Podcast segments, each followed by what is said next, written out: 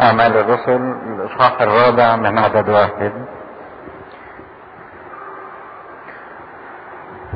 وبينما هم يخاطبان الشعب أقبل عليهما الكهنة وقائد جند الهيكل والصدوقيون متبجرين من تعليمهما الشعب وندائهما في يسوع بالقيامة من الأموات.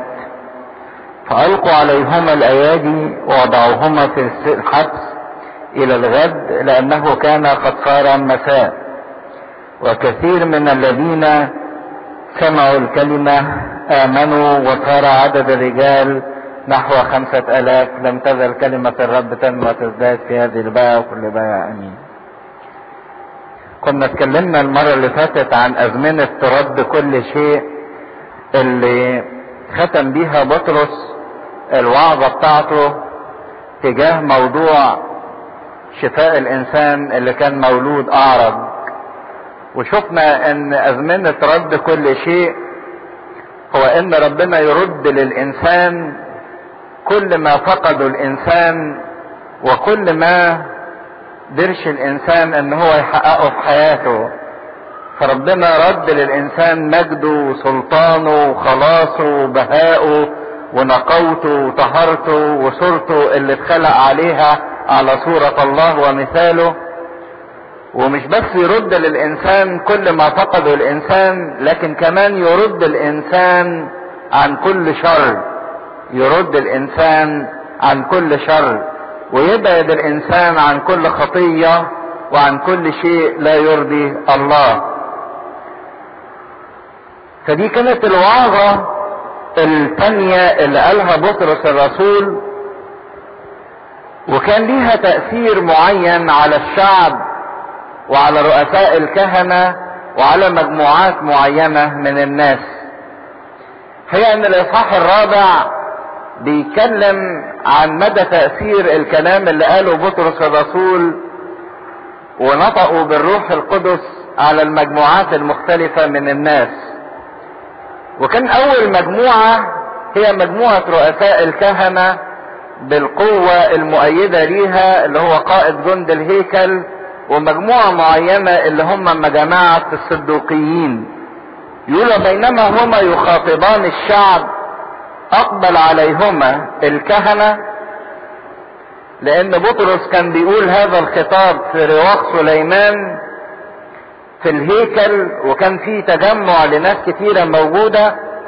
فأول فوق جه الكهنة المسؤولين عن تقديم الذبائح وعن تقديم العبادة وعن التعليم في الهيكل. وجايين ومعاهم قائد جند الهيكل. وكان قائد جند الهيكل تملي بيختار من اللاويين المسؤولين عن حفظ نظام الأمن العام والترتيب في الهيكل. لكن دول مسؤوليتهم. الكهنة وقائد جند الهيكل ده بتواجده بتواجدهم في الهيكل معروفين وده الشيء المنطقي لكن يضيف مجموعة معينة ابتدت تظهر كمقاومة للرسل ومقاومة لتعليم المسيح اللي هم جماعة الصدوقيين. إيه جماعة الصدوقيين دول؟ ويعلق بطرس أو يعلق آسف معلمنا لوقا وهو بيكتب السفر أعمال الرسل ويقول متضجرين من تعليمهما الشعب وندائهما في يسوع بالقيامة من الأموات. عارفين إن جماعة الصدوقيين بالذات دول ما كانوش بيؤمنوا بموضوع القيامة من الأموات. وما كانوش بيؤمنوا بأن في حياة أخرى ولا بيؤمنوا بأن في ملائكة.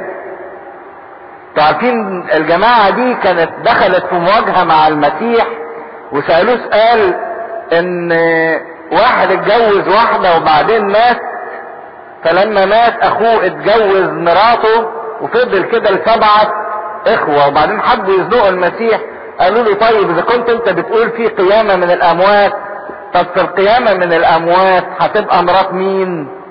في السبعة. وكان رد المسيح قال لهم تضلون اذ لا تعرفون الكتب إنهم في القيامة لا يزوجون ولا يتزوجون بل يكونون كملائكة الله أما من جهة القيامة من الأموات قال لهم إن ربنا في العهد القديم قال أنا إله إبراهيم وإله إسحاق وإله يعقوب إله أحياء وليس إله أموات. فكان الصديقيين دول بيؤمنوا بس بأسفار موسى الخمسة اللي هي التكوين واللويين والعدد والتثنية والخروج. وما كانوش بيؤمنوا بإن في حياة أخرى في قيامة من الأموات أو بإن في ملائكة أو في أرواح.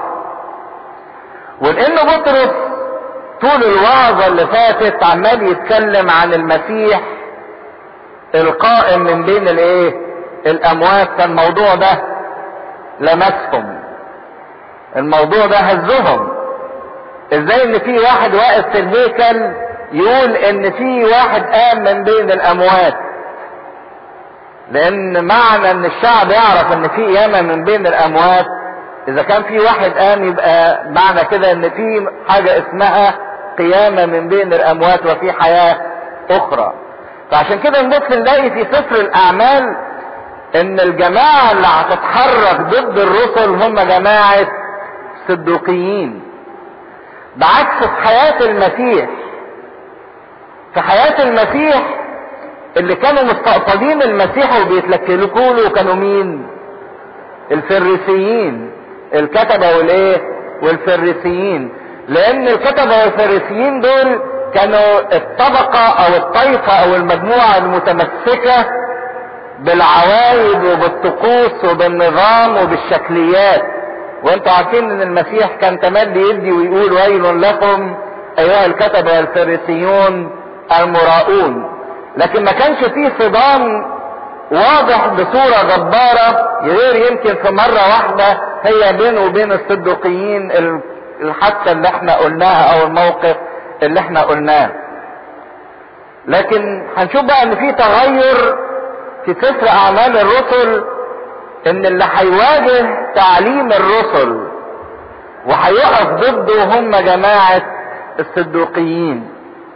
ودول كانوا أغنى طائفة في الشعب اليهودي. أغنى طبقة في الشعب اليهودي. وكان غالبا منهم ما بيختار الكهنة لأن أغلبهم كان ينتمي إلى سبط هارون. فكان ليهم نفوذ وكان ليهم مراكز وكان ليهم مبادئ معينة ودي اللي دفعتهم إن هم يواجهوا الرسل أو الكنيسة الأولى وكان بسبب نداء بطرس إن المسيح قام من بين الأموات وهم ما بيؤمنوش بالقيامة من بين الأموات. فتلم الكهنة ومعهم قائد جند الهيكل وجماعة الصدوقيين دول يقول متضجرين. متضجرين يعني إيه؟ متضايقين جدا وسايرين جدا إزاي ان في حد يقول ان في قيامة من بين الاموات؟ وبان بطرس بيعلم الشعب هو ويوحنا.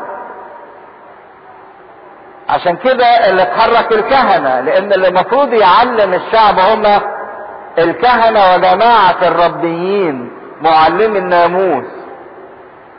ونداءهما في يسوع بالقيامة من بين الأموات. كأن في موقف لطيف جدا يورينا إن اللي ما بينتفعش وما بيصدقش بموت المسيح. كأن في موقف لطيف جدا يورينا إن اللي ما بينتفعش وما بيصدقش بموت المسيح. قيامة المسيح بالنسبة له يبقى أمر إيه؟ مزعج وصعب. الإنسان اللي ما بيقبلش موت المسيح من أجله موضوع القيامة ده بالنسبة له يبقى ضجر يبقى خوف يبقى رعب. لأن اللي ما بيصدقش إن المسيح مات علشانه ويسمع إن المسيح قائم من بين الأموات على طول يحس إن هو تحت الإيه؟ ها؟ الدينونة. لأني ما استفدتش بغفران المسيح. وبفداء المسيح وبتبرير المسيح. وبعدين أعرف وأشوف إن المسيح قائم يبقى أنا على طول تحت الدينونة عشان كده كان موضوع قيامة المسيح بالنسبة لهم موضوع مزعج ومخيف ومرعب جدا. فألقوا عليهما الأيادي قبضوا عليهم وضعوهما في الحبس إلى الغد لأنه كان قد صار المساء. وتقريبا شفنا إن بطرس كان وقت الساعة التاسعة اللي هي ثلاثة بعد الظهر عمل معجزة شفاء الإنسان الاعرج من بطن أمه. وبعدين وقف يوعظ تقريبا ساعة أو ساعة ونص يبقى الوقت كان دخل على أربعة ونص خمسة بالليل وقت غروب. الشمس ووقت المساء وانتهاء اليوم. وزي حسب قوانين اليهود ومجمع السنهدرين أنه لا تجوز محاكمة إنسان ليلا. ده كان من ضمن قوانين مجمع السنهدرين إن لا تجوز محاكمة إنسان ليلا.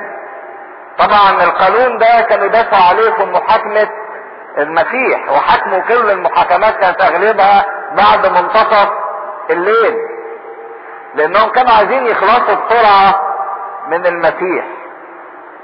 لكن دول مع بطرس ويوحنا طبقوا القانون إن بيتوهم في الحبس من غير تهمة. يعني هم التهمة اللي وجهت إليهم إيه؟ مفيش تهمة. لكن دول وجدوا إن هم بيصنعوا تجمع في الشعب بينادوا بتعاليم معينة فلأن مفيش تهمة معينة في ذهنهم يحكموها عليهم بيتوهم في الحبس لتاني يوم عشان يشوفوا لهم حاجة تتقال ليهم أو تتقال عليهم. لأنه كان قد صار المساء. وكثيرون من الذين سمعوا الكلمة آمنوا. وصار عدد الرجال نحو خمسة آلاف. الموقف الأولاني موقف رؤساء الكهنة وقائد جند الهيكل والصدوقيين ده موقفهم من المعجزة إنهم تبجروا. لكن في جماعة تانية وتقدر بحوالي كم واحد؟ ها؟ لا. في الأول اول عظة كان آمن. ثلاث تلاف. ودلوقتي زاد عدد التلاميذ أو المسيحيين وصل إلى خمسة الاف يعني معجزة شفاء الاعرج دي جابت ألفين واحد.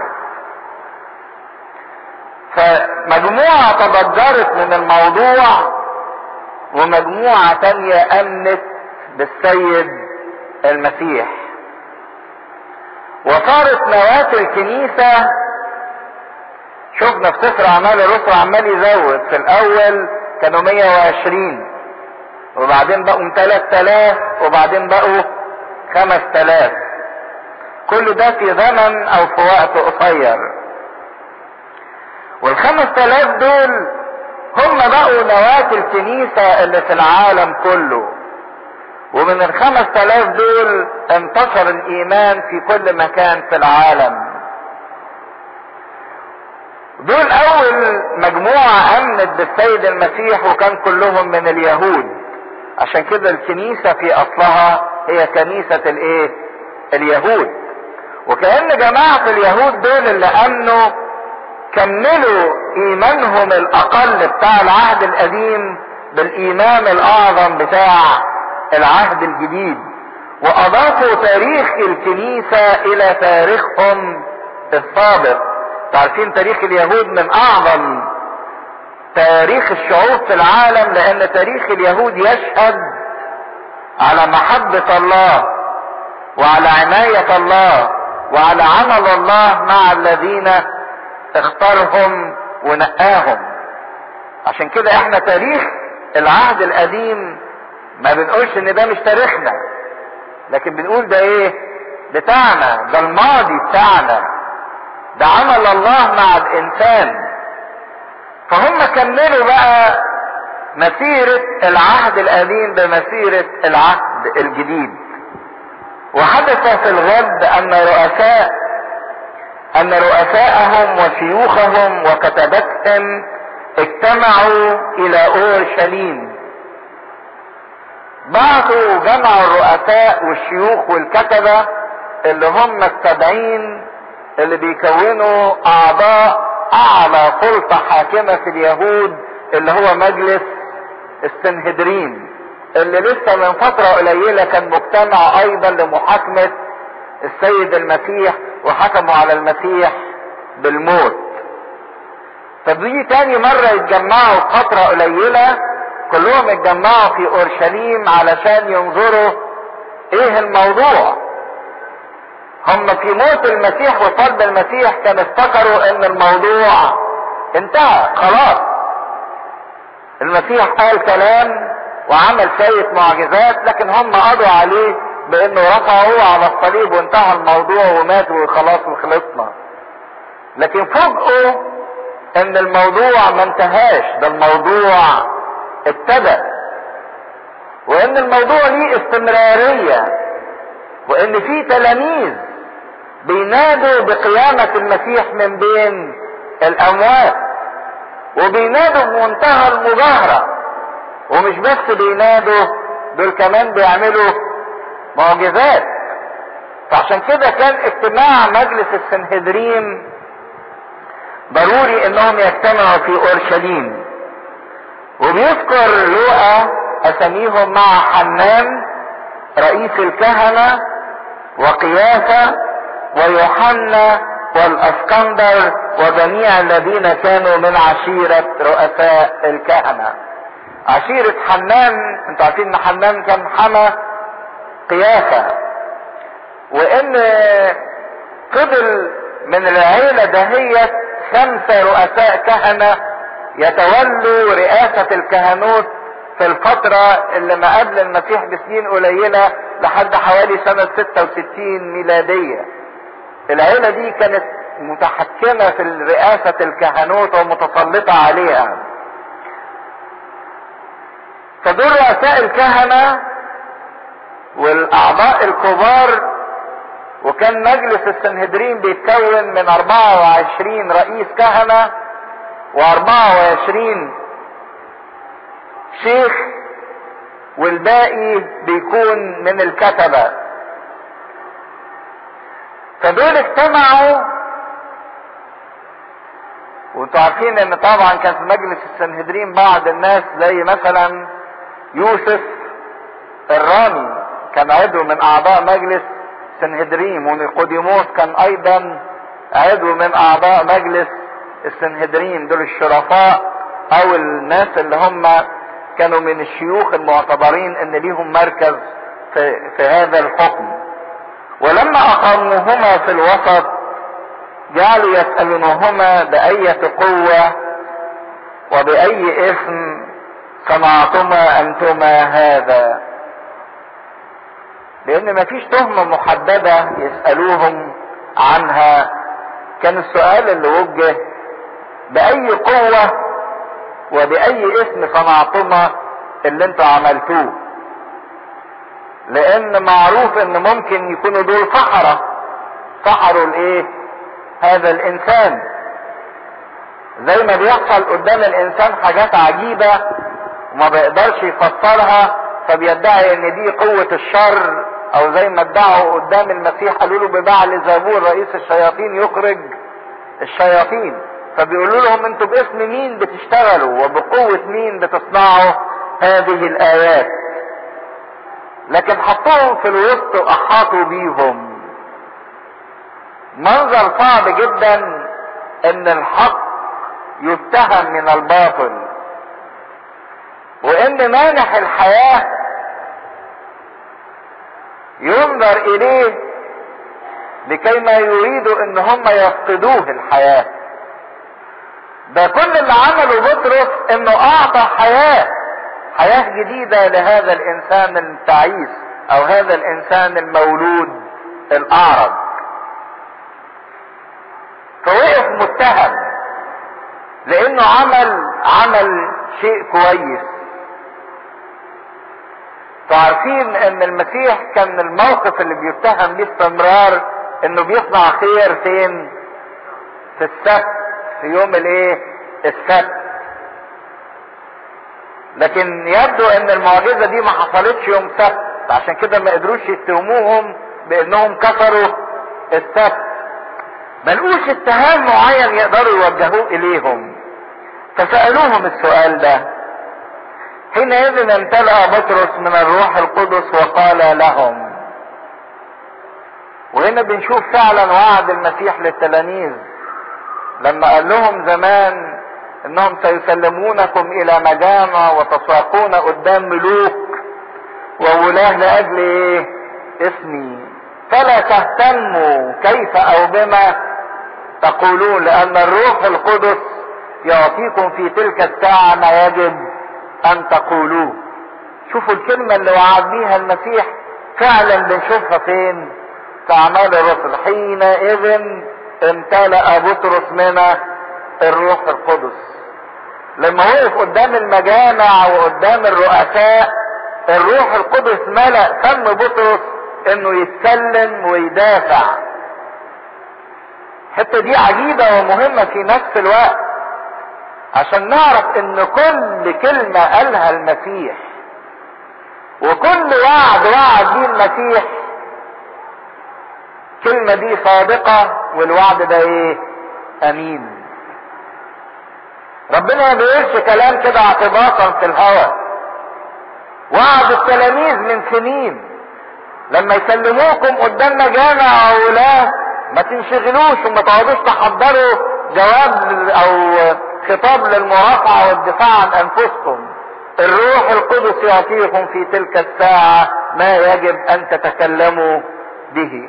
فعشان كده بنشوف فعلا اللي حصل إن الروح القدس ملا بطرس على طول وابتدى الروح القدس يدافع في بطرس.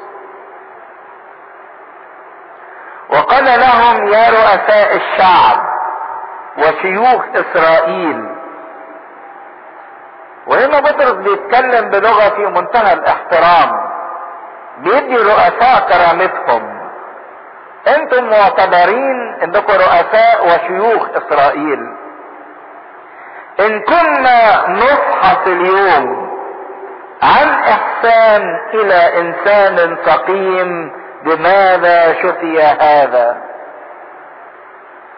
كأن في لغة سخرية بس بلغة مؤدبة كأن بطرس يقول أنا أول مرة أعرف إن واحد يتحاكم عشان قدم إحسان.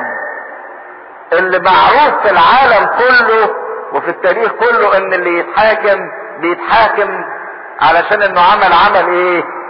شرير عمل إساءة عمل يستحق العقوبة لكن عمر ما اتسمع إن في واحد يتحاكم من أجل إنه صنع إحسان فنشوف إزاي إن الروح القدس يبكت ويوبخ ويرفع الناس ففي لغة تبكيت إن كنا نبحث اليوم عن إحسان إلى إنسان سقيم بماذا شفي هذا؟ عايزين تعرفوا ده خف إزاي؟ إزاي بأية قوة وباسم مين إحنا صنعنا؟ طب أنا هقول لكم. فليكن معلوما عند جميعكم وجميع شعب إسرائيل. يبقى معلوم عندكم ومش عندكم أنتوا بس يا رؤساء لأنه بيخاطب مجلس السنهدرين. لكن الكلام ده أنا عايز أوصله للشعب كله يعرفه.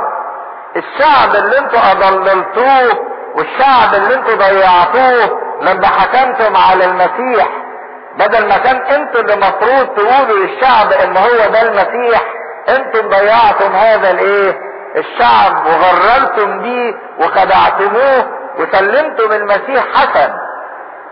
عشان كده أنا عايز مش بس أنتوا تعرفوا باسم مين هذا شفيا لكن عايز جميع شعب إسرائيل أنه باسم يسوع المسيح الناصري. يسوع المسيح الناصري. اللي أنتوا لسه محاكمينه وحكمتوا عليه بالموت وبالصلب. الذي أسلمتموه أنتم. ولكن الذي أقامه الله من الأموات.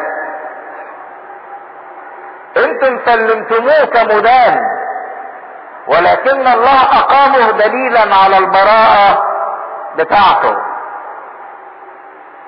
عايزين تعرفوا بأية قوة هذا الإنسان تغير وبأية اسم هذا الإنسان تغير هو بقوة المسيح وباسم يسوع المسيح الناصري. بذاك وقف هذا أمامكم صحيحا. بقوة المسيح وباسمه وقف هذا الإنسان المولود الأعرج سليم معافى وأخذ قوة القيامة. كدليل على قيامة المسيح إن المسيح قام فعلا بأن المسيح أقام هذا الإنسان المقعد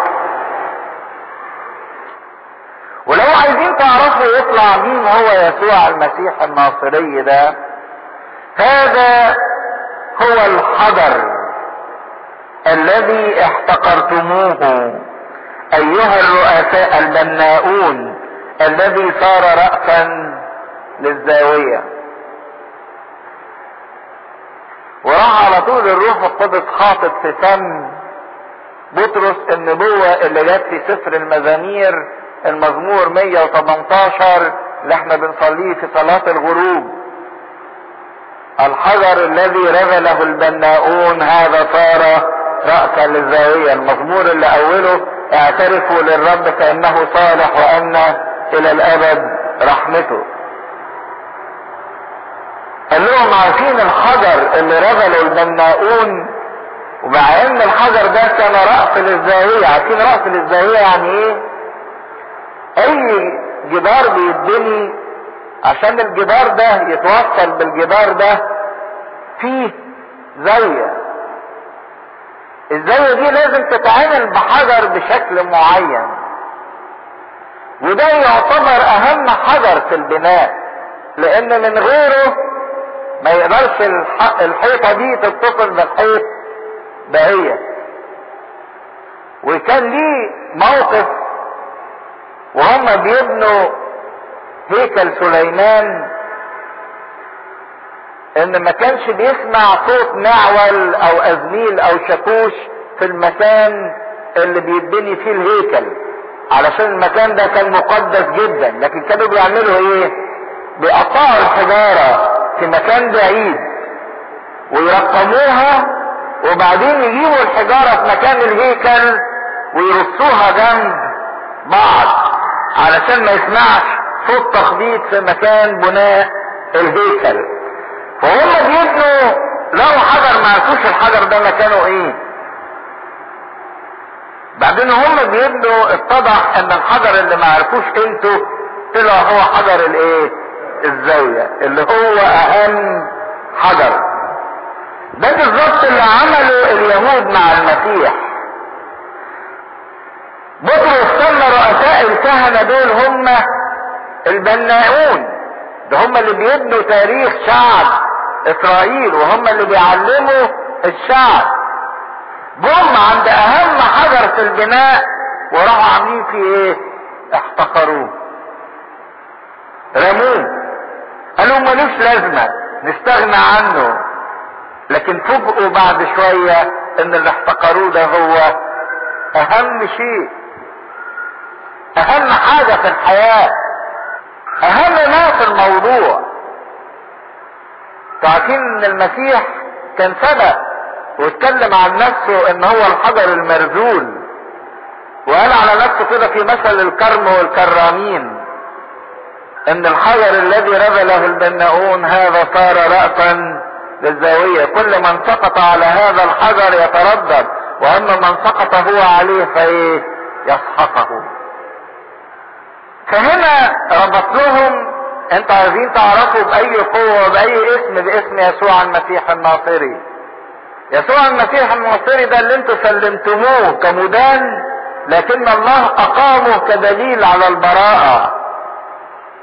اللي أنتوا عملتوا فيه كل ده هو رأس للإيه؟ للزاوية. وتشوفوا إن هنا بطرس بينتهز الفرصة علشان يعلن المسيح وأهمية المسيح بل مش أهمية المسيح بل ضرورة المسيح وحتمية المسيح. فيبتدي يكلمهم ويقول لهم هذا هو الحجر الذي رذل له الذي احتقرتموه أيها البناؤون الذي صار رأسا للزاوية. ليس بأحد غيره الخلاص. لأنه ليس اسم آخر تحت السماء. قد أعطي بين الناس به ينبغي أن نخلص. وفي قوة شهادة جبارة جدا. يشهد للمسيح مش على أهمية المسيح مش إن المسيح مجرد حجر مهم في البناء لا ده من غير المسيح يبقى مفيش حاجة خالص. المسيح مش حاجة من ضمن الحاجات المهمة في حياتنا. خدوا بالكم من هذا الكلام. المسيح مش مجرد حاجة من ضمن الحاجات المهمة في حياتنا. لكن المسيح ده هو كل حاجة. مش حاجة من ضمن الحاجات ده المسيح كل حاجة. ليس بأحد غيره الخلاص. بغيره مفيش خلاص. بغير المسيح مفيش فرحة في الحياة. إنسان يبقى عنده كذا وكذا وكذا من إمكانيات ومن علاقات ومن معرفة لكن ما عندوش المسيح ما يقدرش الإنسان ده يفرح من غير المسيح مفيش راحة في الحياة. حتى لو كان عنده كل حاجة بالريموت كنترول لكن ما عندوش المسيح ما يقدرش إيه؟ يرتاح. من غير المسيح مفيش تمتع بالحب. حتى لو كل الناس بتجامله حتى لو كل الناس بتلطفه. لكن من غير المسيح ما يقدرش هذا الإنسان يشعر بالحب. من غير المسيح مفيش سلام. من غير المسيح مفيش راحة مفيش طمأنينة. ليس بأحد غيره الخلاص. ده المسيح ده مش شيء مهم ده المسيح ده هو كل شيء وليس أيضا أهم شيء لكن هو كل شيء. ليس بأحد غيره الخلاص. ده يسوع هو ذلك الاسم. الذي أعطي بين الناس. عارفين كلمة يسوع معناها مخلص. الاسم اللي أعطي بين الناس تحت السماء. به ينبغي وكلمة ينبغي يعني ضرورة حتمية. بهذا المخلص نستطيع أن نخلص. يبقى اللي أنتوا احتقرتموه واللي أنتم رذلتموه هو مش أهم حاجة ده هو كل حاجة. وفي شهادة رائعة جدا لشخص السيد المسيح. ينطق الروح القدس على فم بطرس قدام الرؤساء. بطرس اللي أنكر قدام جارية يقف أمام هذا المجمع كله. فعارفين باستمرار الظلم يحب يلعب بأعصاب اللي بيظلموا ما تفتكروش يعني إن الليلة اللي بيتوها لهم في الحبس دي كانت كده من غير قصد لا ده هم كانوا عايزين إن هم يبيتوهم الليلة دي في الحبس عشان يقعدوا يفكروا ويرتعبوا يا ترى هيعملوا فينا إيه؟ يا ترى هيصلبونا زي ما صلبوا المسيح؟ يا ترى يا ترى يا ترى يا ترى؟ يعني تخيلوا كده لو واحد فيكم قدر ربنا وسمح وبيتوا ليله في التخشيبة. وهو مش عارف هو بيت ليه. هتبقى إيه مشاعره؟ عارف هيتظلم ولا مش هيتظلم؟ هيطلع ولا مش هيطلع؟ ده خدوهم وحطوهم وقفلوا عليهم من غير كلام. لكن طلع بطرس ويوحنا من نوع هم من زمان من ساعة ما شافوا قيامة المسيح كانوا حاطين حياتهم بين إيدين مين؟ المسيح. الموضوع ده ما يفرقش إيه؟ معاهم. هنشوف بطرس بعد كده لما يترمي مرة تانية في السجن يقول تثقل بنوم عميق. نام هو يعني ولا هنا. لأنه شاف الاسم اللي فيه الخلاص الاسم اللي فيه الراحة الاسم اللي فيه الطمأنينة الاسم اللي فيه القوة. كم إحنا محتاجين ان إحنا نقف قدام اسم الخلاص الذي لربنا يسوع المسيح؟ دي الكنيسة بتعلمنا في التسبيحة بتاعتها شوفوا مثلا إبطالية يوم الجمعة يقول إذا ما رتلنا اسم الخلاص الذي لربنا يسوع المسيح فلنقل بعذوبة يا ربنا يسوع المسيح اصنع معنا رحمة في ملكوتك.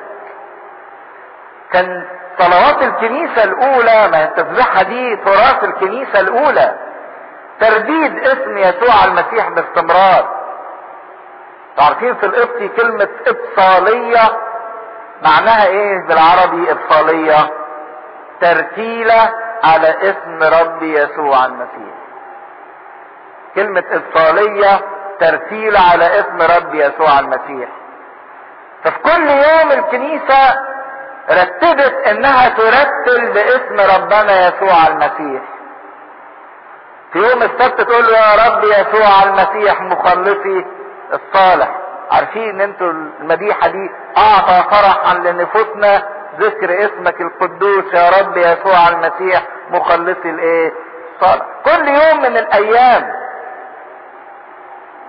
في يوم الحد تقول له يا رب يسوع المسيح اعني كل يوم من الأيام لازمة الكنيسة ترتيل وترديد اسم ربنا يسوع المسيح.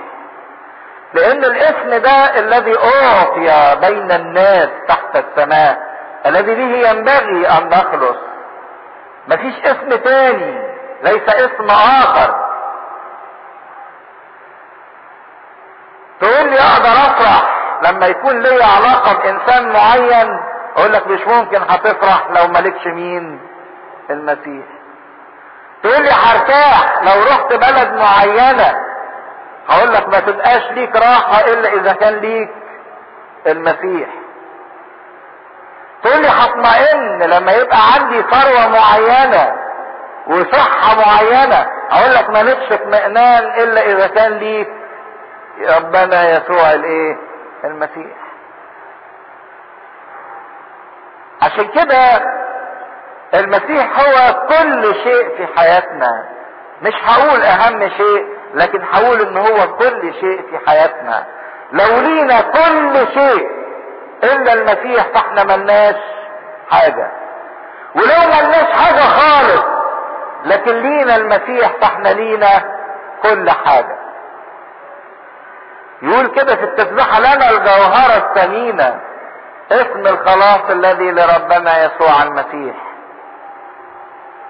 جوهرة ثمينة. فإذا كنا فقراء في المال اسم يسوع المسيح هو يغنينا. عشان كده بطرس قدم المسيح بإن هو كل حاجة. اللي لازم كل واحد يبقى له علاقة شخصية بيه فين بطرس اللي أنكر قدام جارية من بطرس اللي واقف يشهد للمسيح؟ قدام رؤساء ومجمع وقدام تهديد بحكم الموت. لكنه لا يهاب الموت لأنه وضع حياته في اسم الخلاص الذي لربنا يسوع المسيح. لدرجة من مجاهرة بطرس يقول فلما رأوا مجاهرة بطرس ويوحنا ووجدوا أنهم إنسان إنسانان عديم العلم وعاميان تعجبوا فعرفوا أنهما كانا مع يسوع. استعجبوا جدا من المجاهرة مجاهرة من الجراءة. إزاي بطرس بيتكلم بمنتهى الجراءة ويشهد لاسم لسه هذا الاسم محكوم عليه بالموت وبالفضيحة وبالصلب وبالعار.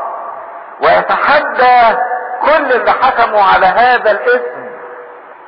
بعدين ابتدوا يسألوا مين بطرس ده ويوحنا. يطلعوا إيه دول؟ فوجد انهما انسانان عديما العلم. حطوا خط تحت كلمة عديمة. عديمة يعني مفيش خالص مش قليل العلم. لا ده إيه؟ مفيش. الاثنين صيادين وصيادين كمان منين؟ من الجليل عمق الجهل. الجليل اللي قال عنه الكتاب الشعب الجالس في الظلمة أبصر نورا عظيما. جليل الأمم الشعب الجالس في الظلمة أبصر نورا عظيما. فدول عديم العلم. لأن كان مدارس التعليم هي مدارس الربيين. كلمة ربي يعني معلم. فدول ما تعلموش معهمش شهادة من الربيين. بولس كان متعلم على رجلين غملائيل أكبر معلم الناموس أكبر الربيين. بولس كان فيلسوف وكان متعلم. لكن بطرس ويوحنا دول عديمة العلم. وأكثر من كده عميان. عميان يعني من عامة الشعب. يسموهم من شعب الأرض. يعني الفلاحين الغلابة. ملهمش لا مركز ولا طبقة ولا جاه ولا سلطان ولا نفوذ. إذا كان لا عندهم علم ولا عندهم نفوذ طب جاب منين الجراءة إنه يتكلم بمجاهرة؟ معتمدين على إيه؟ إذا كان ما عندهمش علم يعتمدوا عليه ولا سلطان ونفوذ ولا من الطبقة الحاكمة ولا من الطبقة الغنية اللي هتقدر تسندهم. معتمد في المجاهرة والشجاعة بتاعته على إيه؟ فعارفين بيختلفوا في مفاهيم الشجاعة. واحد مثلا يكون جتة عنده عضلات يعتبر نفسه شجاع لأنه مش خايف أي حاجة هيخش فيها هيضرب اللي قدامه. شجاعة معتمدة على قوة الجسمانية. واحد مثلا يكون عنده نفوذ وسلطان أو متصل بناس يمشي عكس الإشارات ويكسر ويخبط ويقول لك أصل أنا شجاع معتمد على النفوذ بتاعه. لكن الشجاعة المسيحية لا تعتمد على قوة جسمانية ولا على سلطان ولا على نفوذ. الشجاعة المسيحية تعتمد على الإيمان بالشخص اللي إحنا واثقين فيه بالفضيلة بحياة النظافة حياة النقاوة حياة الطهارة حياة القداسة اللي بيعيشها الإنسان مع ربنا هي اللي بتديله شجاعة. عشان كده تلاقوا باستمرار إن الخاطي إنسان جبان إنسان خواف. الخوف مرتبط بالخطية لكن الشجاعة الشجاعة اللي هي واضحة بأدب وبجراءة في الحق ومعتمدة على بر وحياة قداسة الإنسان بيعيشها مع الله. شوفوا بطرس هو بيواجه, بيواجه كل هؤلاء في شجاعة. مش معتمد على علمه ولا معتمد على نفوذه ولا معتمد على قوته الجسدانية. خلاص بطل حكاية القوة الجسدانية دي من ساعة ما مسك السيف وضرب وربنا قال له رد السيف إلى غمده ما بقتش شجاعة متهورة بقت شجاعة نتيجة حياة القيامة. اللي الإنسان اخدها اتولد ولادة جديدة بقوة القيامة. برغم إن هم عديم العلم لكن يوعظ وعظة ويستشهد بآيات من العهد القديم ويوضح مدى خطورة أهمية العلاقة بالمسيح اللي من غير العلاقة بيني وبين المسيح أنا ما سويش شيء. مهما كان عندي من مال وجمال ومن سلطان ومن علاقات ومن متع ومن ومن ومن من غير المسيح أنا ما سويش شيء. كل ده نتيجة كلمة واحدة بس قريناها في الأناجيل قبل كده. جبت منين العلم يا بطرس؟ جاب منين العلم؟ آه من روح القدس. عارفين المسيح لما ظهر لتلميذي عمواس وابتدى يكلمهم عن النبوات اللي في الأنبياء والمزامير يقول معلمنا لوقا فتح ذهنهم ليعرفوا الكتب. أهو ده الروح القدس اللي عمله في التلاميذ إن الروح القدس فتح ذهن الإنسان ليعرف الكتب اللي ما قراهاش أصلا. اللي ما درسهاش. شوفوا قد إيه الروح القدس يدي علم. لما الروح القدس يعمل في إنسان يعطي حكمة لا يقدر جميع المعاندين أو المقاومين أن يقاوموها. هاد دلوقتي اللي بياخدوا دكتوراه في اللاهوت واللي بيحضروا في الكليريكية واللي بيقعدوا يقروا كتب واللي بيقعدوا يوعظوا واللي قاريين والدارسين هات منهم واحد يقول ربع العظة اللي قالها بطرس ما تلاقيش. ده يعني الناس بتبقى قاعدة تسمع بالايه بالعافية. لكن هات بطرس يتكلم كإنسان عديم العلم وعامي يجيب 3000 في وعظة و2000 تانية في إيه؟ في وعظة للروح القدس اللي نطق عشان كده بنشوف مثلا في الانبا انطونيوس الانبا انطونيوس ده كان إنسان امني ما بيعرفش يقرأ ويكتب. يجي فلاسفة اليونان عشان يتعلموا منين؟ من الانبا انطونيوس الإنسان العديم العلم العامي الجاهل. ويقعدوا مبهوتين ومدهوشين من تعليم الانبا انطونيوس الروح القدس أعطى. عديم العلم وعميان فتعجبوا فعرفوهما أنهما كانا مع يسوع. ودي آية جميلة جدا. إزاي عرفوهم إن هم كانوا مع يسوع؟ آه. وكأن صورة المسيح صورة يسوع مطبوعة في مين؟ في بطرس وفي يوحنا. اختبار جميل جدا. فعرفوا أنهما كانا مع يسوع. لما صورة المسيح بتنطبع فينا ويبقى فينا صورة المسيح الحقيقية صورة الشجاعة والقوة والنقاوة والبراءة. هو يوحنا كان معروف لدى رؤساء الكهنة زي ما شفنا في انجيله وهو اللي دخل بطرس دار رئيس الكهنة ساعة المحاكمة بتاعة المسيح.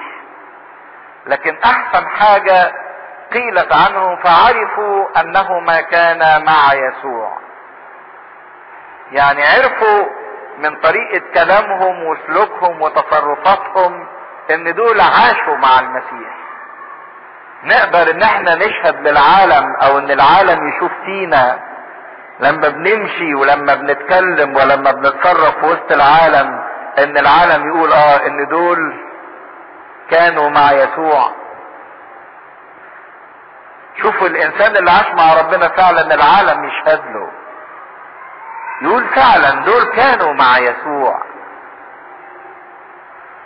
ولا يقولوا دول عمرهم ما يصدق عليهم إن حتى يعرفوا ربنا. شوف. سلوك الإنسان وتصرف الإنسان. قد إيه يشهد على إن هذا الإنسان له علاقة وله خبرة معيشة وحياة مع المسيح. ولكن إذا نظروا الإنسان الذي شفي واقفا معهما لم يكن لهم شيء يناقضان يناقضون به. حاجة الجميلة في هذا الإنسان الأعرج إنه ظل ملازم بطرس وإيه؟ ويوحنا. عارفين لو الإنسان ده يعني كان أصله مش كويس ده اتنين محبوسين على الأقل كان إيه؟ هرب أنا ماليش دعوة بوجع الدماغ ده يكفيني إن أنا خفيت وشفيت. ماليش دعوة بقى باللي هيحصل بعد كده. لكن الحاجة الجميلة إنه ظل ملتصق بيهم. لأنه فعلا مش بس مجرد إنه قام من القعدة والرمية اللي كان مرميها لكن ده قام روحيا تجددت حياته. عرف ربنا فعلا فظل واثق وثابت في ربنا للنهاية.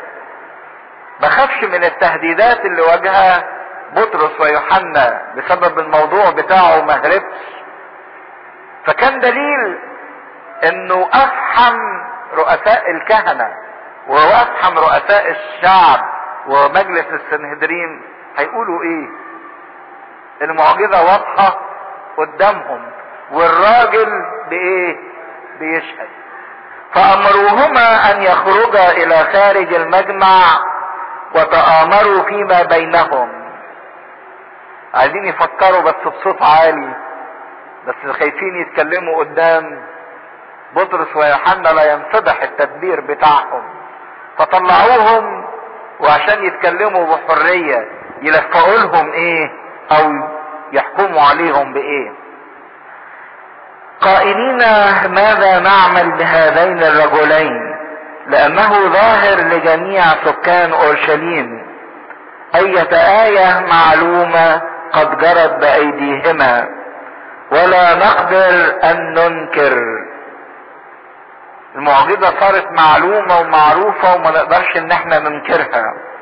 ولكن لئلا نشيع أكثر في الشعب لنهددهما تهديدا.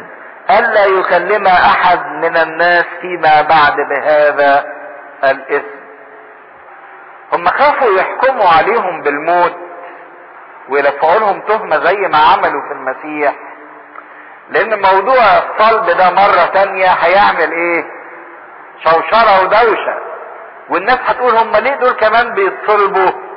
هيتعرف هيتصلبوا لأن هم قوموا واحد مقعد وبعدين نادوا باسم الإيه؟ المسيح. فالموضوع هيزيد انتشارا. فهم حبوا يعني يقفلوا على الموضوع قالوا عشان ما نشعش أكتر في الشعب والأحداث تعلن أكتر إحنا نجيبهم وبالتفاهم نهددهم إن هم ما ينطقوش بهذا الاسم. حتى مش راضيين يقولوا اسم مين؟ يسوع. لأن الاسم ده بقى يعمل لهم رعب وخوف وكان في قلبهم كراهية شديدة تجاه هذا الاسم. حتى مش عايزين يقولوه. اتكلموا عنه كأنه اسم نكرة. نهددهم بأنهم ما ينطقوش بهذا الاسم مرة تانية. ألا يكلم أحد من الناس فيما بعد بهذا الاسم. فدعوهما وأوصوهما ألا ينطق البتة ولا يعلم باسم يسوع. هنسيبكم المرة دي مش هنموتكم مش هنعمل لكم حاجة بس ما تنطقوش باسم يسوع مرة تانية. وهم مش فاهمين كيف لا ينطقون باسم يسوع واسم يسوع هو اللي بينطق إيه؟ فيهم بيطلبوا منهم المستحيل. عايزينهم إزاي ما ينطقوش اسم المسيح؟ واسم المسيح هو اللي عمال ينطق في الرسل. فأجاب بطرس ويوحنا وقال إن كان حقا أمام الله أن نسمع لكم أكثر من الله فاحكموا. وبطرس في شجاعة يوبخ هؤلاء المجلس الذي يحكم باسم الله. عارفين مجلس السنهدرين ده أصلا مكون عشان يحكم باسم ربنا باسم يهوه. عشان يحكم بالإيه؟ بالشريعة. فبيقولوا أنت المجلس الموقر اللي المفروض إنك تحكم باسم ربنا. عايزنا نسمع كلام الناس أكتر من كلام الله. إن كان هذا حقا حقا يعني صوابا. شيء رايت صح إن إحنا نعمله. أن نسمع لكم أكثر من الله. أحكموا. وكأن بطرس يوبخ هؤلاء الرؤساء وهؤلاء الشيوخ احكموا حكم عادل واحكموا زي ما أنتوا عايزين تحكموا لكن من جهتنا لأننا نحن لا يمكننا أن نتكلم لا. الا نتكلم بما رأينا وسمعنا أنتوا احكموا زي ما أنتوا عايزين تحكموا لأنه عارفين إن حكمهم باستمرار ظالم لكن من جهتنا إحنا مش ممكن نتكلم إلا باللي سمعناه واللي إحنا إيه شفناه. عشان كده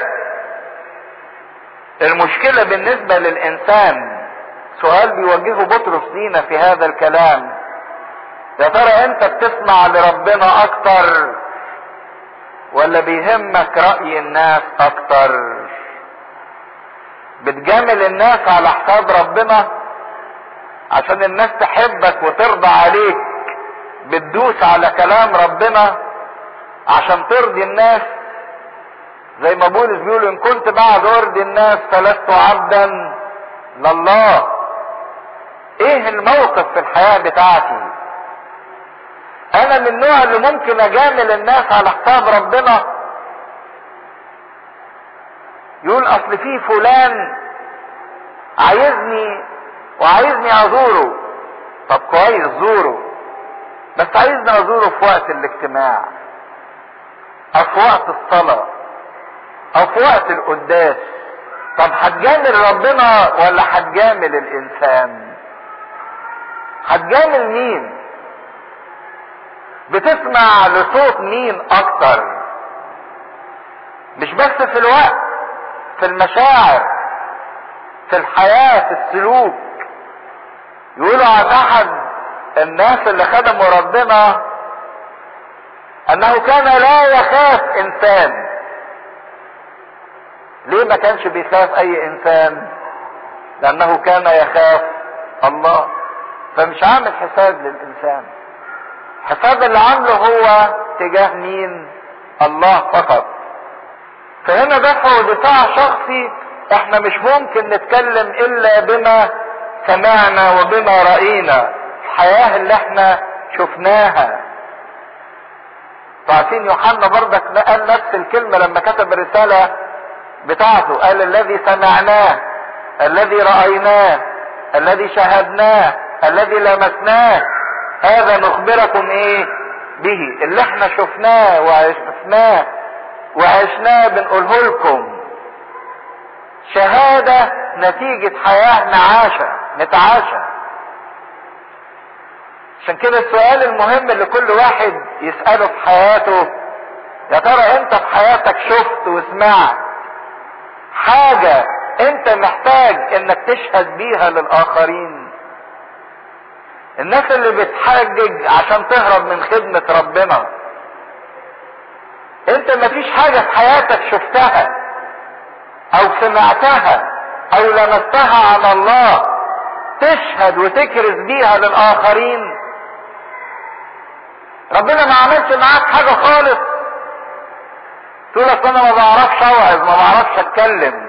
محدش قال لك اوعظ ولا اتكلم. لكن قول اللي ربنا عمله معاك قول اللي ربنا صنعه ليك قول اللي انت شفته عند ربنا. حدث بيه الآخرين. بطرس قال إنما لا يمكننا لا يمكننا مش ممكن. غير إن إحنا نتكلم باللي إحنا شفناه واللي إحنا إيه سمعناه. عشان كده إذا كان ربنا عمل في حياتي حاجة وعمل في حياتك حاجة اشهد بيها وقول وحدث الآخرين بيها. وبعدما هددوهما أيضا أطلقوهما. إذ لم يجدوا البتة كيف يعاقبونهما بسبب الشعب لأن الجميع كانوا يمجدون الله على ما جرى. هنا ما قدروش يكبروا المواضيع فسابوهم. لكن الشعب كله كان يعظم الله على ما جرى. وحطوا خط تحت كلمة يمجدون الله مش يمجدوا بطرس. لأن شفنا الصح اللي فات بطرس على طول حول الأنظار على إيه؟ المسيح ليس بقوتنا أو تقوانا. الموضوع مش بقوتي ولا بقداستي ولا باستحقاقي لكن الموضوع ده تجاه ربنا. فالناس فعلا كانت تمجد الله لأن الإنسان الذي صارت فيه آية الشفاء هذه كان له أكثر من أربعين سنة. وهنا بيورينا إن عمر هذا الإنسان المعقد الأعرج كان أربعين سنة وهو أعرج. ورقم أربعين عارفين إن ده اكتمال دورة الزمن كأن دي حياة. حياة كاملة عاشها مقعد. لكن الحياة دي اتغيرت واتجددت. حياة عاشها مشلول في الخطية. عاشها بره الهيكل. زي ما الجنين بيقعد في بطن أمه أربعين أسبوع عشان يقدر يعيش ففترة الأربعين دي نشوف المسيح صام أربعين يوم إيليا صام أربعين يوم الشعب عاش في البرية أربعين سنة. دليل على الحياة كلها. فده كان عايش حياته كلها في الخطية في العرض في الفشل في الإحباط. لكن تجددت حياته وصار ليها معنى أو ليه حياة أخرى جديدة بسبب هذه المعجزة اللي صنعها بطرس. ولما أطلق أتي إلى رفقائهما واخبراهم بكل ما قاله لهم رؤساء الكهنة والشيوخ. رجعوا للكنيسة وقالوا لهم التهديدات اللي قالها رؤساء الكهنة ومجمع السنهدرين. فلما سمعوا رفعوا بنفس واحدة صوتا إلى الله. والخامس مرة نشوف تعبير نفس واحدة. الكنيسة كلها إيه؟ نفس واحدة. الكنيسة كلها صوت واحد بيترفع قدام الله. وقالوا أيها السيد الرب أنت هو الإله الصانع السماء والأرض والبحر وكل ما فيها. القائل بفم داوود فتاك لماذا ارتجت الأمم وتفكرت الشعوب بالباطل؟ قامت ملوك الأرض واجتمع الرؤساء معا على الرب وعلى مسيحه. لأنه بالحقيقة اجتمع على فتاة القدوس يسوع الذي مسحته هيرودس وبيلاطس البنطي مع أمم وشعوب إسرائيل ليعملوا كل ما سبق فعينت يدك ومشورتك أن يكون. والآن يا رب انظر إلى تهديداتهم وامنح عبيدك أن يتكلموا بكلامك بكل مجاهرة ومد يدك للشفاء ولتجرى آيات وعجائب باسم فتاك القدوس يسوع. ولما صلوا تزعزع المكان الذي كانوا مجتمعين فيه وامتلأ الجميع من الروح القدس وكانوا يتكلمون بكل بكلام الله بمجاهرة وهنا بنشوف إزاي الكنيسة بتواجه التهديدات بأنها بترفع الموضوع لمين؟ لربنا. وتكون الاستجابة من الله إن المكان يتزعزع ويمتلئ الجميع بالروح القدس. وتشوفوا كل شوية إنه عمال يقول امتلأ بطرس بالروح القدس امتلأ الجميع بالروح القدس. إيه معنى الامتلاء المتكرر بالروح القدس؟ هل زي ما بعض الإخوة اللي بالطوائف الأخرى بيقولوا إن الإنسان لابد ان يتعمد كل شوية بمعمودية الروح؟ ولا هي معمودية واحدة لكن في امتلاءات كثيرة بالروح القدس. ده اللي نكمله المرة الجاية إن شاء الله. في حد يحب يسأل حاجة في الجزء ده هو؟ اتفضل. كان موضوع قيامة من الأموات في العهد القديم موضوع غامض. وكان أغلب الكهنة بتوع العهد القديم من جماعة الصدوقيين اللي ما بيؤمنوش بالقيامة من الأموات. بيؤمنوا إن الإنسان لما بيموت بينتهي. مفيش دينونة مفيش عقاب. والمسيح لما رد على الناس دول جماعة الصديقيين قال لهم ما أنتوا عندكم مكتوب في التوراة اللي أنتوا بتؤمنوا بيها أنا إله إبراهيم وإله إسحاق وإله يعقوب. ليس إله أموات بل إله أحياء. والمعروف إن إبراهيم وإسحاق ويعقوب دول كانوا إيه؟ ماتوا. اذا ربنا بيقول إن إبراهيم وإسحاق برغم إن هم ماتوا لكن هم أحياء اذا في حياة أخرى. في حياة أخرى. ده اللي المسيح أثبته. لكن هم ما كانوش قابلين هذا الكلام.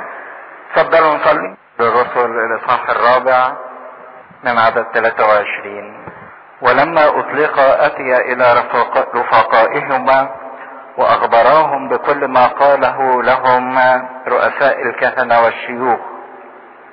فلما سمعوا رفعوا بنفس واحدة صوتا إلى الله. وقالوا أيها السيد أنت هو الإله الصانع السماء والأرض والبحر وكل ما فيها.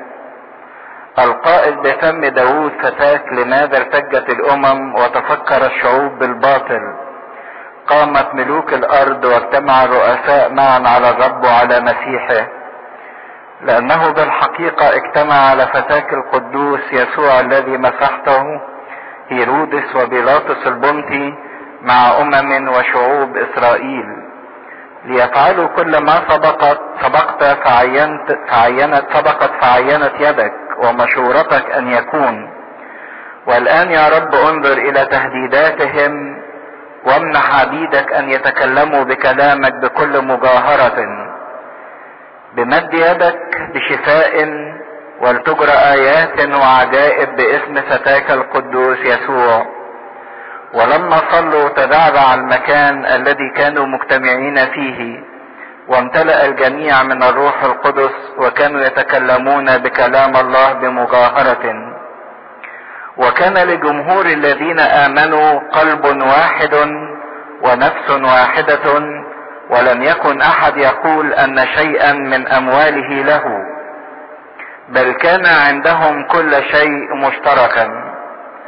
وبقوة عظيمة كان الرسل يؤدون الشهادة بقيامة الرب يسوع ونعمة عظيمة كانت على جميعهم. إذ لم يكن فيهم أحد محتاجا لأن كل الذين كانوا أصحاب حقول أو بيوت كانوا يبيعونها ويأتون بأثمان المبيعات ويضعونها عند أرجل الرسل. فكان يوزع على يوزع على كل واحد كما يكون له احتياج. ويوسف الذي دعي من الرسل برنابا الذي يترجم يترجم ابن الوعظ وهو لاوي قبرصي الجنس إذ كان له حقل باعه وأتى بالدراهم ووضعها عند أرجل الرسل لم تزل كلمة الرب تنمو وتزداد في هذه البيعة وكل بيعة أمين. تجاه الوعظة اللي وعظها بطرس الرسول وتهديد رؤساء الكهنة ومجمع السنهدرين ابتدى لوقا يكتب لنا في سفر الأعمال خبرة الكنيسة اللي لسه في مهدها كفتى صغير خبرتها في يقين الجهاد. إزاي هتبتدي تواجه وهي في مرحلة تكوينها الاضطهاد الواقع عليها والضيقات اللي هتفرض عليها.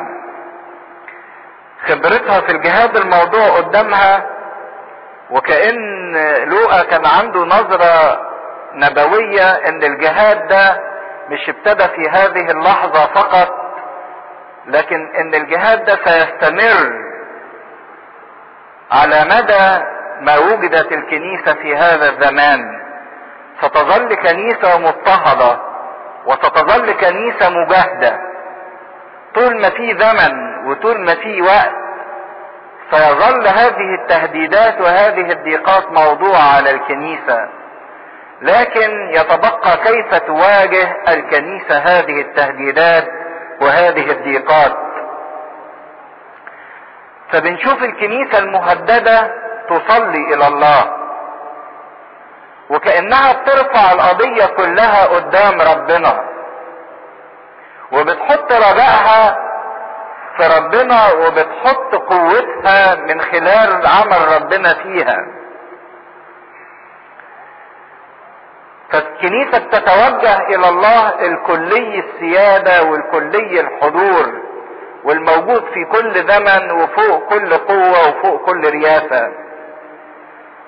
عشان كده بيقول لنا ولما اطلق أتى إلى رفاقائنا وأخبراهم بكل ما قاله له رؤساء لهم رؤساء الكهنة والشيوخ. فلما سمعوا رفعوا بنفس واحدة صوتا إلى الله. شوفوا التعبير الجميل إنهم رفعوا صوت واحد ما قالش رفعوا أصوات إلى الله لكن رفعوا إيه؟ صوتا واحدا إلى الله. وحدانية الاختبار اللي هم كلهم عايشينه. كان ممكن بقية التلاميذ يقولوا دي التهديدات دهيت موجهة لبطرس ويوحنا فقط. يتصرفوا بقى يهربوا يروحوا مكان تاني يستخبوا. لكن كان في وحدانية في قلب الكنيسة إن اللي بيقع على أي فرد منها هو بيقع على الكل. ورفعوا صلاة جميلة لربنا وقالوا أيها السيد وفعلا الروح القدس نطق فيهم بما يناسب الموقف. ما قالوش أيها الرب. لا ده قالوا أيها الإيه؟ السيد. اشمعنى كلمة السيد. اشمعنى كلمة السيد. ما قالوش ليه يا رب؟ ها؟ آه لأنهم بيوجهوا لله وفي إيمانهم إن الله سيد. على كل شيء على كل الظروف وعلى كل الناس وعلى كل الأحداث وعلى كل الضيقات. فهم بيلجأوا إلى هذا السيد الذي له السيادة أنت هو الإله. أنت هو الإله الحقيقي اللي مفيش غيرك. الصانع السماء والأرض والبحر وكل ما فيها. انت اللي اوجدت الخليقة دي كلها. وانت اللي اوجدت الكون ده كله. عشان كده الكون ده ما يقدرش يهددنا. العالم ده ما يقدرش يخوفنا. لأن انت اللي اوجدته وهو موجود في إيدك. وعلى فكرة الصلاة دي أو الآية دهيت اخدوها من سفر نحمية نحمية لما كان حاسس بخراب اورشليم والتهديدات الكتيرة اللي كانت موجهة ناحية شعب الله رفع الصلاة دهيت فهنا نشوف إزاي ان حتى الروح القدس لما صلى فيهم صلى بكلام الايه؟ العهد القديم. كلام سبق وقالوا قبل كده نحمية. القائل بفم داود فتاك وراحوا أخدين كمان آية من المزمور الثاني. اللي قاله داود. لماذا ارتجت الأمم وتفكر الشعوب بالباطل؟ قامت ملوك الأرض واجتمع الرؤساء معا على الرب وعلى مسيحه. داود قال المزمور ده بروح النبوة اللي هو المزمور الثاني. وقالوا فعلا ده اللي حصل لأنه بالحقيقة اجتمع على فتاك القدوس يسوع. الذي مسحته الذي عينته اللي هو مسيحك هيرودس وبيلاطس البنطي وكل شعب إسرائيل. اتجمعوا وعملوا مشورة رضية تجاه المسيح الذي مسحته أنت واخترته أنت. لكن بصوا في نظام الصلاة اللي الكنيسة صلته في بيئتها. ابتدت اولا بإيه؟ بتسبيح ربنا قبل ما تطلب طلباتها. سبحت ربنا الأول. أنت هو السيد أنت هو الإله الصانع السماء والأرض والبحر وكل ما فيها. ما أجمل الإنسان اللي عايز يطلب حاجة من ربنا إنه يبتدي قبل ما يطلب الطلبة بتاعته إنه الأول يسبح ربنا. تسبيح ربنا يعني الإنسان بيعترف لربنا بأن ربنا هو كل شيء وهو القادر على كل شيء وهو المحب وهو المعطي وهو المتحكم وهو ضابط الكل. فتسبح اولا ثم تعرض مشاكلها ثم تعرض ضيقتها ثم تعرض مخاوفها. وابتدت تحط المشكلة قدام ربنا وتطلب العون من ربنا. وزي ما هنشوف إنهم طلبوا من ربنا مش إن المشكلة أو التهديدات تنتهي أو إن المشكلة تزال لكن طلبوا من ربنا عون معونة على مواجهة المشكلة. وإزاي إن إحنا نواجهها ونتغلب عليها؟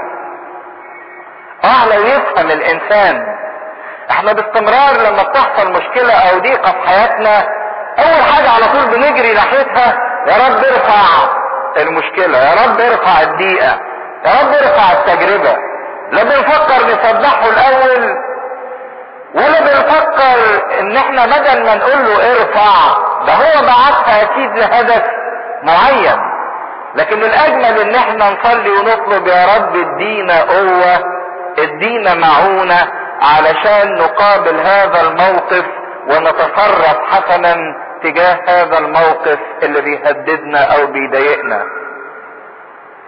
شوفوا الروح القدس لما يتحرك جوه الانسان وهو اللي بيصلي جوه الانسان. كيف نتعامل مع هذه التهديدات؟ عايزين قوة وعايزين معونة وعايزين حكمة.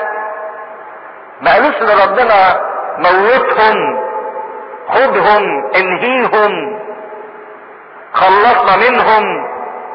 لكن قالوا لربنا ادي قوة امنح عبيدك آيات وعجائب ومعجزات ولتجرى قوات عظيمة. عشان نقدر نواجه هذا الموقف وهذا التهديد اللي بيهدد الكنيسة.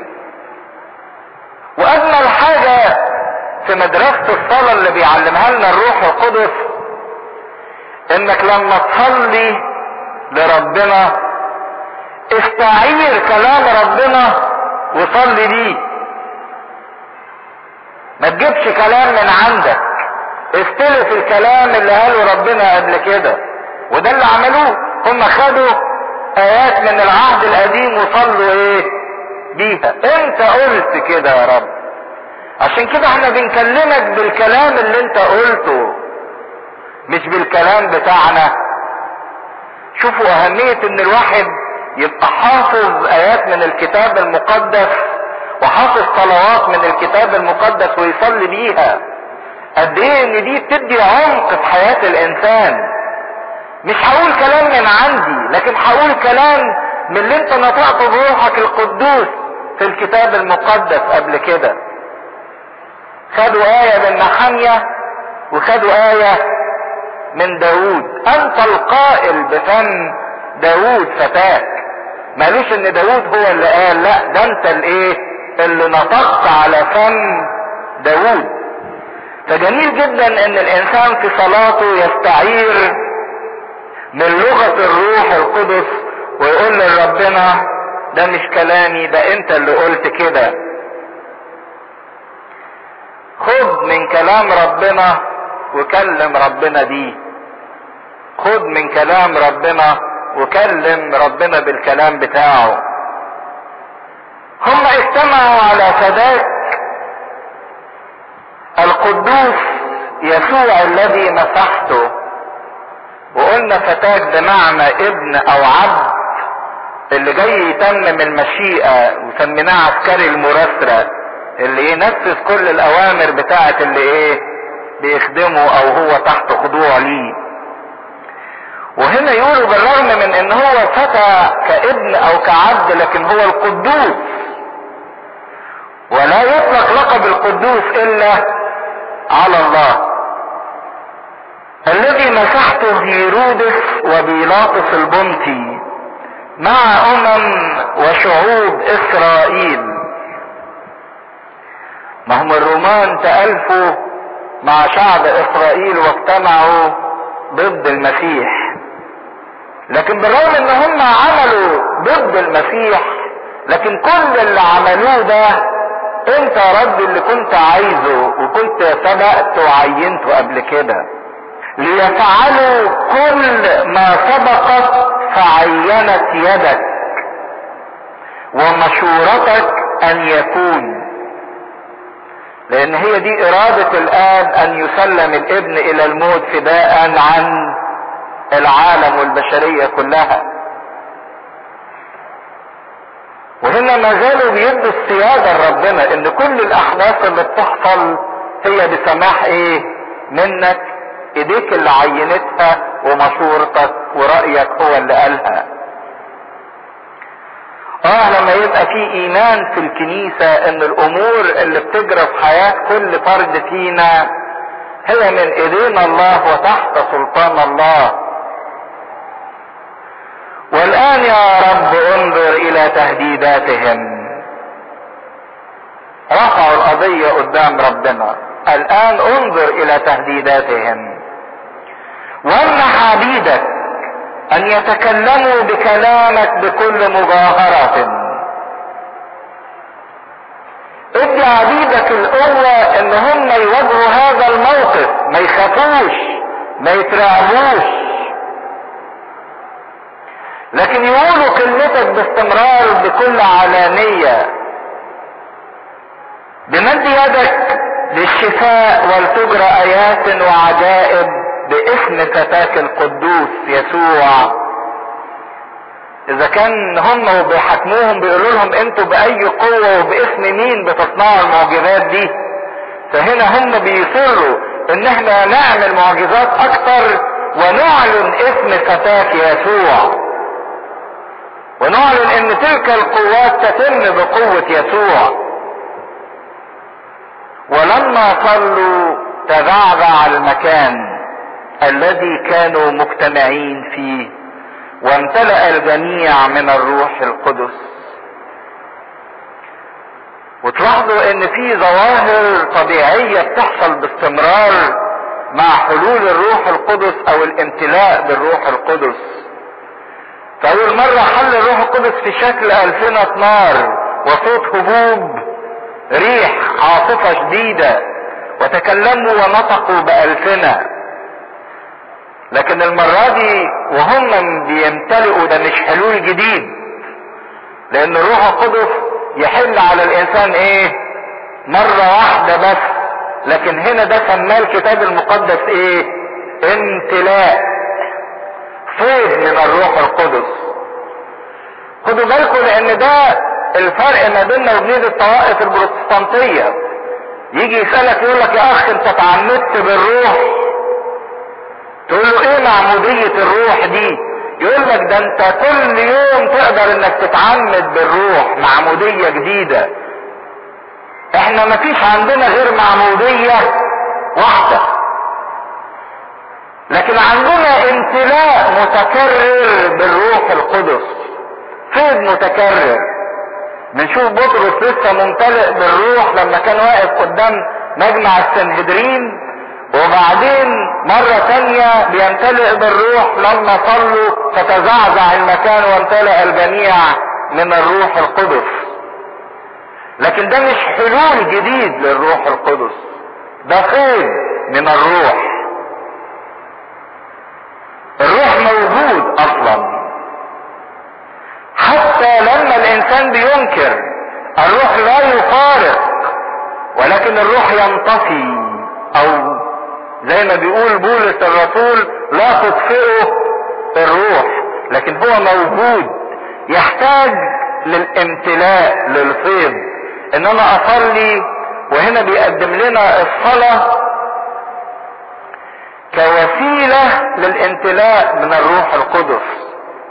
لحد دلوقتي شفنا وسيلتين للامتلاء بالروح القدس. يقول ولما تكلم حل الروح القدس. يبقى كلمة ربنا تدي امتلاء. ولما صلوا تزعزع المكان وامتلأ الجميع من الروح القدس. عايز تتملي بالروح والروح يفيد جواك صلي واقرأ كلمة ربنا كتير. مش بطريقة كمتدرس ولكن بطريقة إن أنت بتطلب فيض الروح وعمل الروح جواك. اقرأ كلمة ربنا وصلي تنال الامتلاء بالروح القدس. وعارفين هيظهر وسيلة ثالثة أيضا للامتلاء بالروح القدس اللي هي الأسرار. في سر المعمودية يمتلئ الإنسان بالروح القدس. في سر الميرون يمتلئ الإنسان بالروح القدس. في سر التوبة يمتلئ الإنسان بالروح القدس. لأن لو الإنسان مش تايب بالروح تبقى توبته دي إيه؟ مرفوضة بطلة التناول من جسد ربنا ودمه حلول للروح القدس. حتى لما أبونا يجي عند لحظة تحويل القرابين يقول لي يحل روحك القدوس علينا علينا اولا. وبعدين على هذه الإيه؟ قرابين. تناول امتلاء بالروح القدس. سر الكهنوت كله امتلاء بالروح القدس. سر الزيجة امتلاء بالروح القدس. مسحة المرضى امتلاء وشفاء بالروح القدس. فدول الثلاث وسائل اللي ممكن الإنسان باستمرار يمتلئ بالروح القدس بواسطتهم. كلمة ربنا الصلاة الأسرار ممارسة الأسرار. فهنا بنشوف إن الروح لما حل زعزع المكان. وكأن المكان ما فيهوش لا زمان ولا مكان. إحنا طول ما إحنا عايشين على الأرض هنا في حاجتين بيتحكموا فينا. إيه هما الزمن والمكان. الزمن أنا عندي امبارح والنهارده وبكره محدود بيه. والمكان روح لا يحب زمن ولا يحب مكان. فتخيلوا الروح لما يدخل في الزمن أو يدخل في المكان. يفرقعوا يفرتكوا. ما يحتملوش المحدود. النهارده إحنا بنعيد عيد الصعود. عيد الصعود في معناه الجميل الصعود ده اختبار إحنا بنعيشه من دلوقتي مش حاجة هتتم في المستقبل. هنصعد بعد شوية لا. ده الصعود إحنا عايشينه بالروح. بولس يقول أقامنا معه. واصعدنا معه وأجلسنا معه في السماويات. يقول الأفعال بصيغة الماضي يعني أنت دلوقتي قايم وأنت دلوقتي صاعد وأنت دلوقتي جالس في السماء. عارفين الصعود ده إيه؟ الصعود ده بيدي الإنسان التخلص من تحكم الزمن والمكان.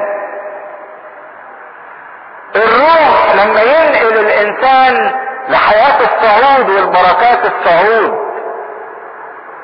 أنا على الأرض عندي امبارح ودلوقتي وبكرة محدود في المكان اللي أنا فيه. لكن لو صعدت بالروح شوفوا صورة المسيح كده وهو صاعد والأرض تحتيه.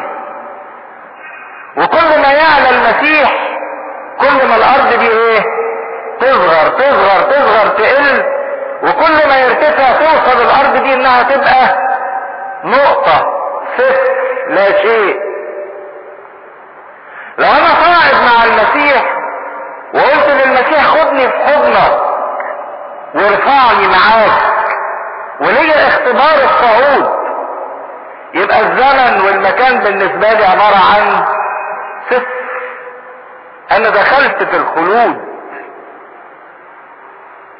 دخلت في الخلود. يبقى الإنسان اللي ليه فكر الصعود كل اللي على الأرض من مخاوف. لو الإنسان الصاعد يبص كده للمخاوف اللي على الأرض يقول إيه اللي إحنا خايفين منه ده؟ ده مهما عظمت المخاوف دي عبارة عن إيه؟ صفر مهما كثرت المشاكل المشاكل دي عبارة عن صفر يبقى واحد فينا واقف كده وقدامه جبل يقول يا ده جبل عالي قوي. ما هو الجبل ده المشكلة أو المخاوف اللي موجودة أو الاتعاب اللي موجودة في حياته. طب اصعد كده مع المسيح تبقى المخاوف